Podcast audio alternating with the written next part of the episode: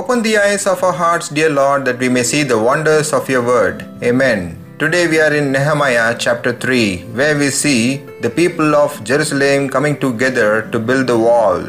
Nehemiah 3 is all about build, build, build, how individuals pitched in and did the work together. They were coordinated and led by Nehemiah, and above all, the good hand of the Lord was upon them. People from all walks of life joined together in building the wall.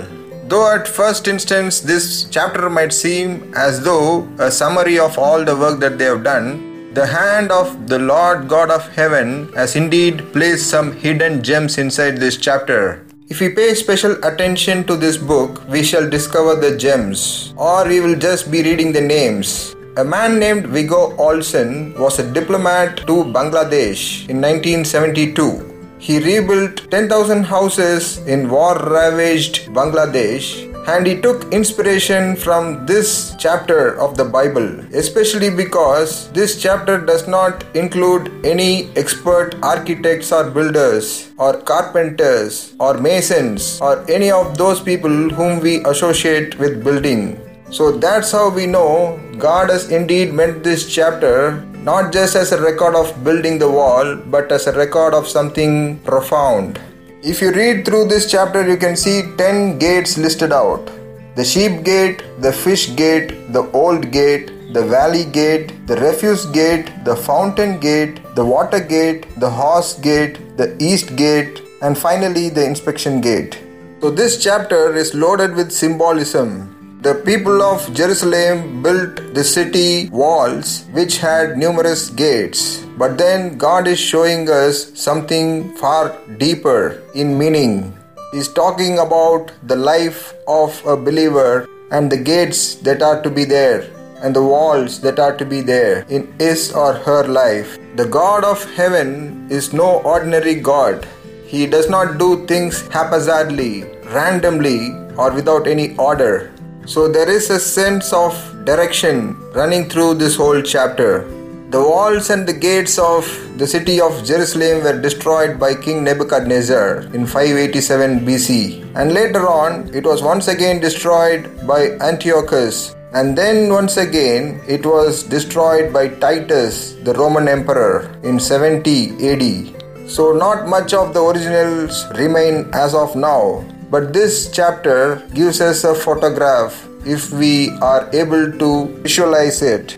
Verse 1 starts with the sheep gate, built by Eliashib the high priest. The sheep gate was one through which the animals were brought for sacrifice into the city, to the temple in Jerusalem. And by the high priest building it, we see how the high priest took that sheep to the altar of the temple for sacrifice. Prophet Isaiah said in chapter 53, verse 7, He was led as a sheep to the slaughter. And John the Baptist said in John chapter 1, verse 29, Look, the Lamb of God who takes away the sins of the world. So it is very clear as to why the sheep gate is mentioned first. It points to Jesus Christ as the sacrificial lamb. Jesus said in John chapter 10, verse 9, I am the gate. Usually, the shepherds will lie at the entrance of the gate to prevent wild animals from attacking their sheep. And similarly, Jesus is indeed our gate, who will let us out to pasture, and also one who will guard us from the evil one. This also tells us that there is no other entrance except through Jesus Christ, our gate. To be a Christian, we must all enter through Jesus Christ. And also, this was the only gate to be consecrated to the Lord. In verse 3, we are told about the fish gate. What does it signify? Fish talks about God's judgment, the Old Testament. And the Israelites rebelled. Amos and Habakkuk said their rebellion will result in captivity in Amos chapter 4, verse 2, and Habakkuk chapter 1, verses 15 to 17, likening the people of Israel to fish the New Testament, Jesus says, I will make you fishers of men. So once we enter through the sheep gate and we become God's children, God will use us to bring other people to Christ. You see the example in one of the disciples, Andrew.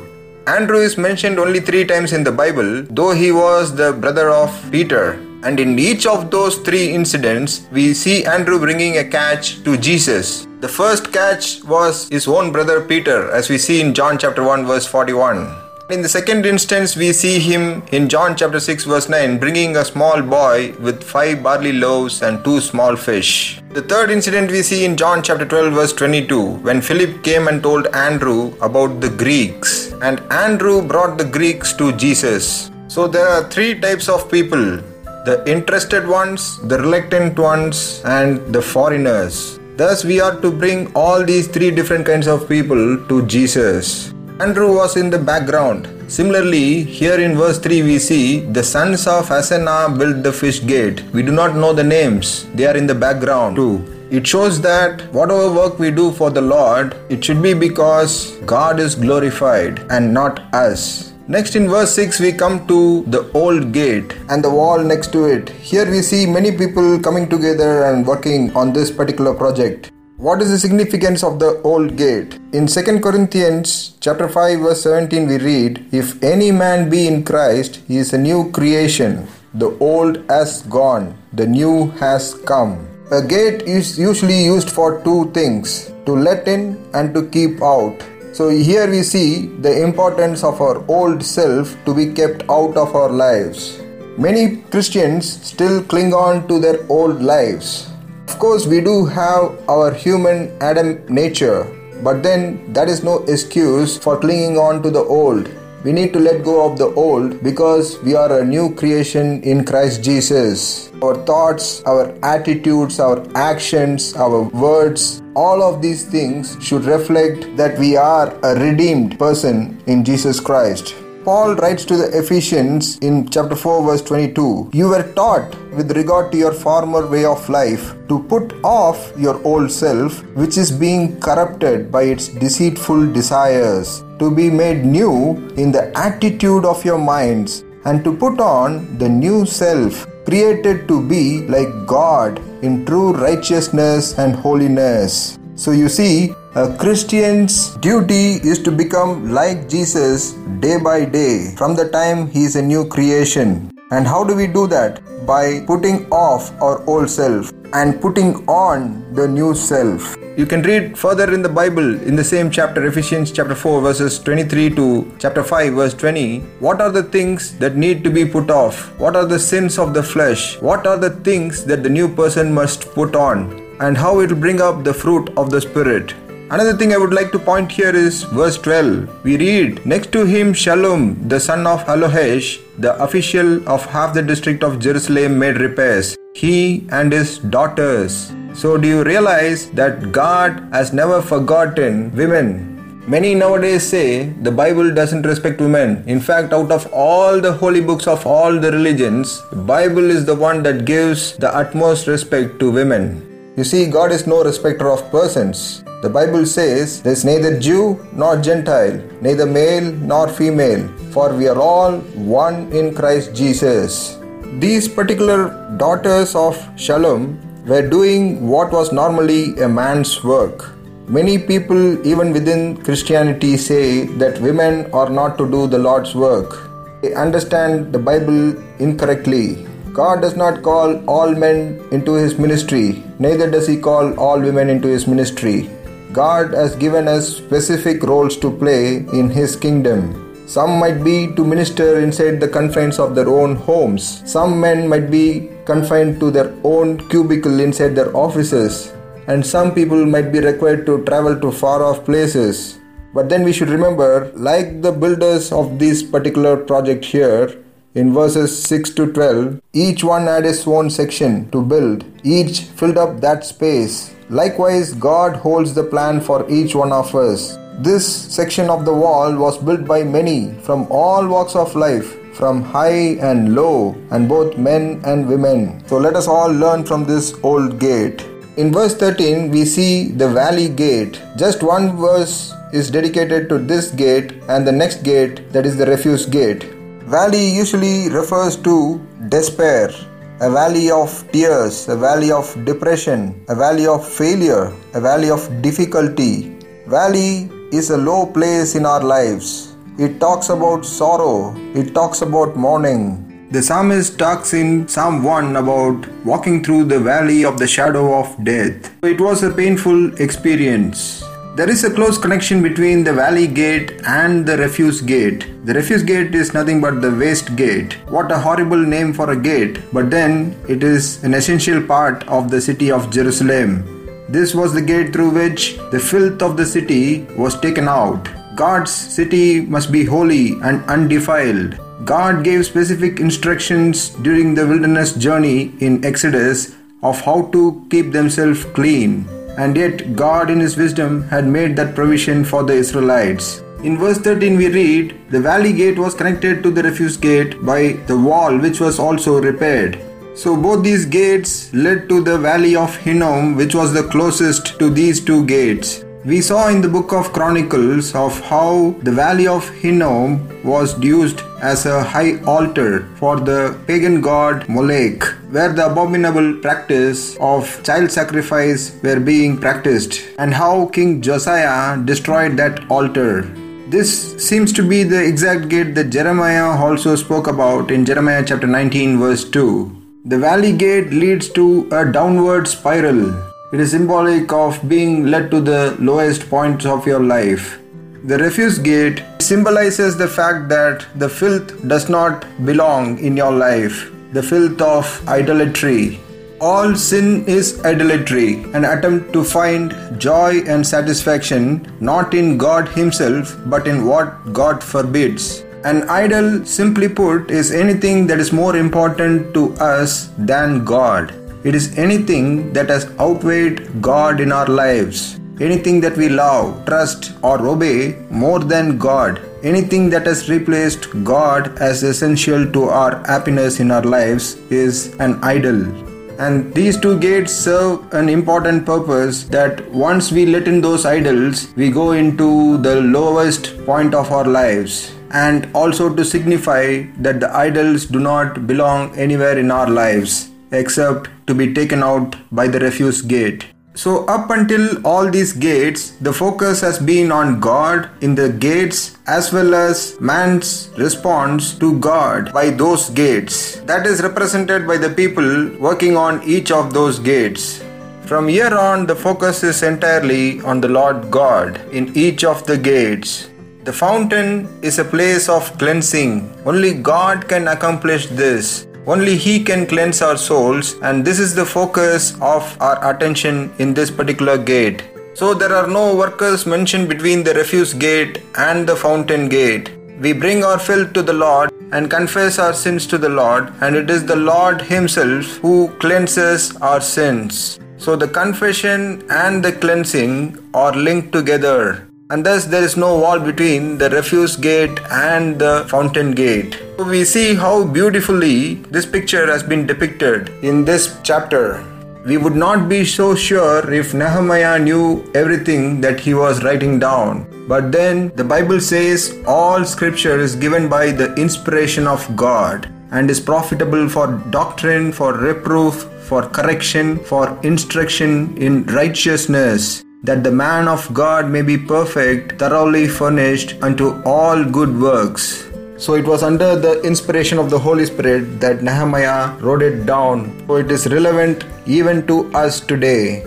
This fountain gate is the only one gate which is mentioned as having a roof built over it. The fountain gate represents the fountain cleansing done by God, which Isaiah the prophet expresses in chapter 1, verse 18. Though your sins be as scarlet, they shall be as white as snow. Though they be red like crimson, they shall be as wool. What a wonder as to how drastically the Lord brings about a change, a cleansing in our lives. So, even as we see from this gate on, the focus is entirely on God, we see that it involves the Trinity Father sent his only Son Jesus Christ that whoever believes in him should not perish but have everlasting life. The fountain gate is thus representative of the work of the Holy Spirit in our hearts. The work of the Holy Spirit is to purify, refresh, and empower us. When we accept Jesus Christ, the Holy Spirit enters our lives, cleanses us, and takes possession of our hearts. His power and strength are available to us right from the moment we receive Jesus as Savior. Joel the prophet writes about it in Joel chapter 3, verse 18 And it will come to pass in that day, a fountain shall flow from the house of the Lord. What day it is? In verse 21 For I will acquit them of the guilt of bloodshed. To acquit is to decide officially in a court of law that someone is not guilty so, even though we are sinners, God has acquitted us, saying, You are no longer guilty because Jesus Christ has taken your sin upon Him and given His life and redeemed you, so that you are no longer guilty. In Acts chapter 2, verse 17, Apostle Peter quotes Joel on the day of Pentecost. In the last days I will pour out my spirit on all people, on my servants, both men and women. In verse 37, when they heard this, they were cut to the heart and said to Peter and the rest of the apostles, Men and brethren, what shall we do? Then Peter said to them, Repent and let every one of you be baptized in the name of Jesus Christ for the remission of sins, and you shall receive the gift of the Holy Spirit.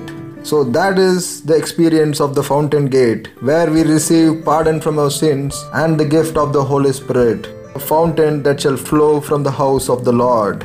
And again, coming back to Nehemiah chapter 3, verse 26, we see the next gate, that is the water gate. And even in this water gate, there is no mention of any repairs being made. Look at that. Another symbolism that it didn't need any repairs, unlike the other gates previously that we have been seeing up until the refuse gate.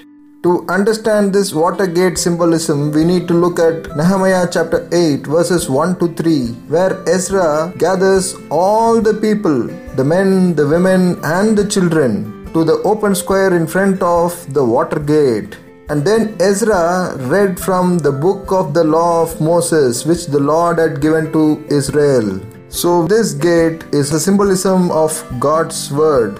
In Ephesians chapter 5 verses 25 to 26, while writing to husbands to love their wives, Paul gives a commandment saying, Love your wives just as Christ loved the church and gave himself for her, that he might sanctify and cleanse her with the washing of water by the word. So you see, water is associated with God's word.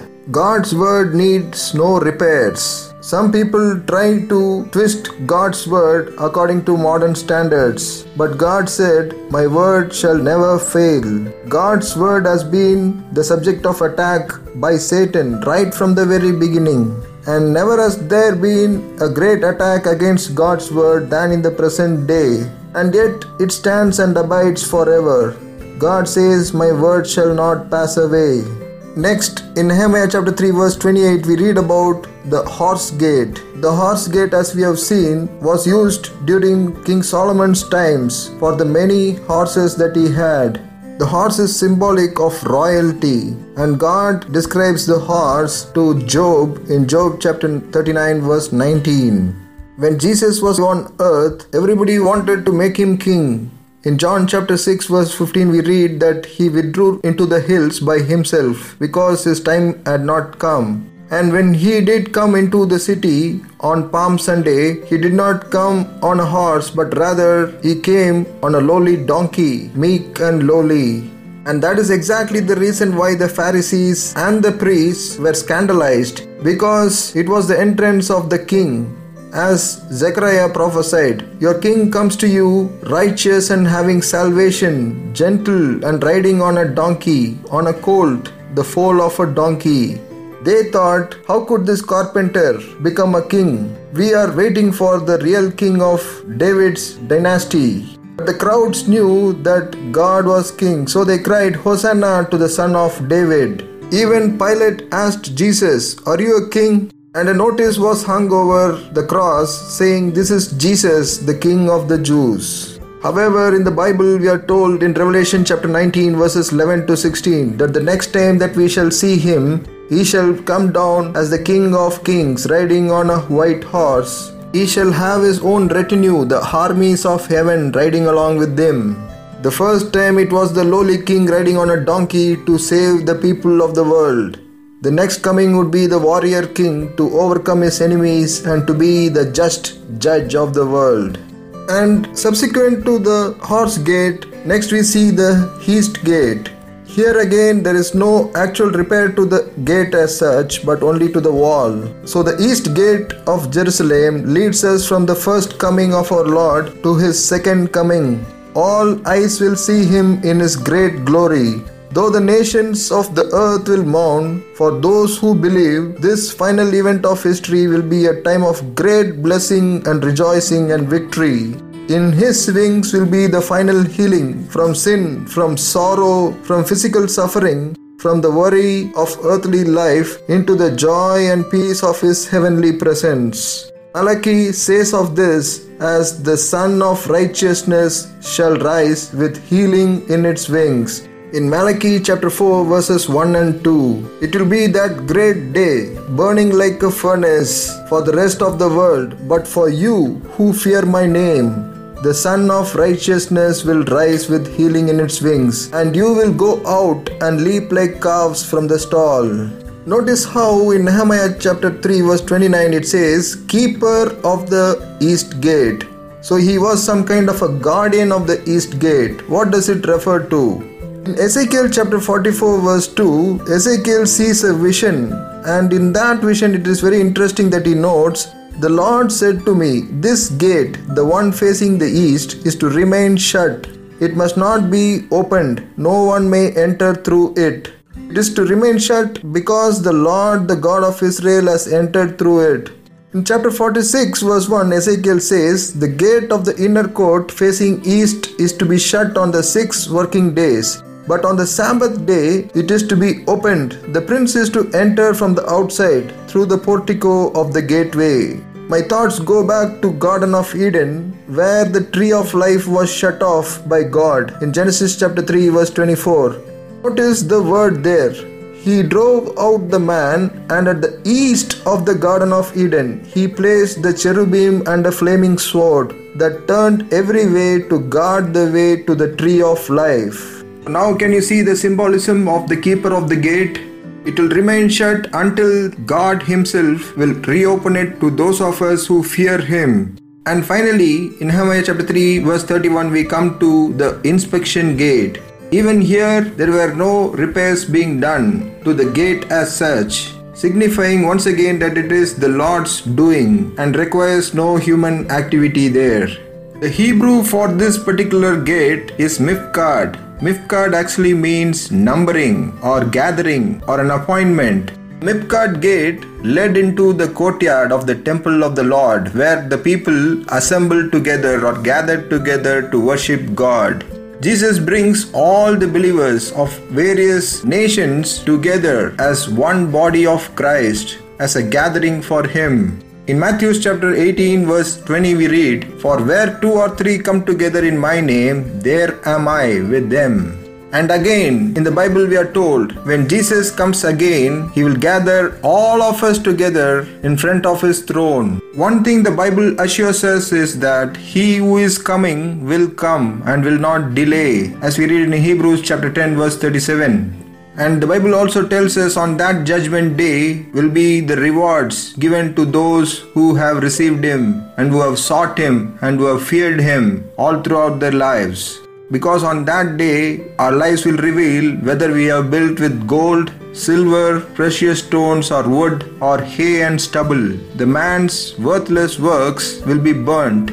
Let's take care on how we build our lives.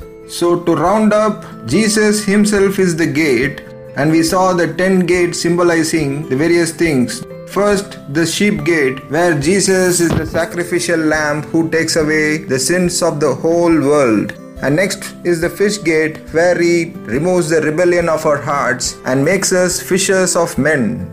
And third, we saw the old gate, where Jesus made us a new creation in Him, having taken the old away.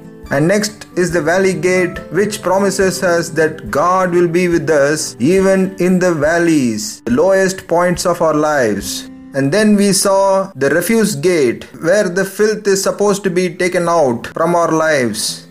And next we came to the fountain gate, where Jesus promised us the gift of the Holy Spirit. And next we saw the water gate, where Jesus washes us clean with the word of God.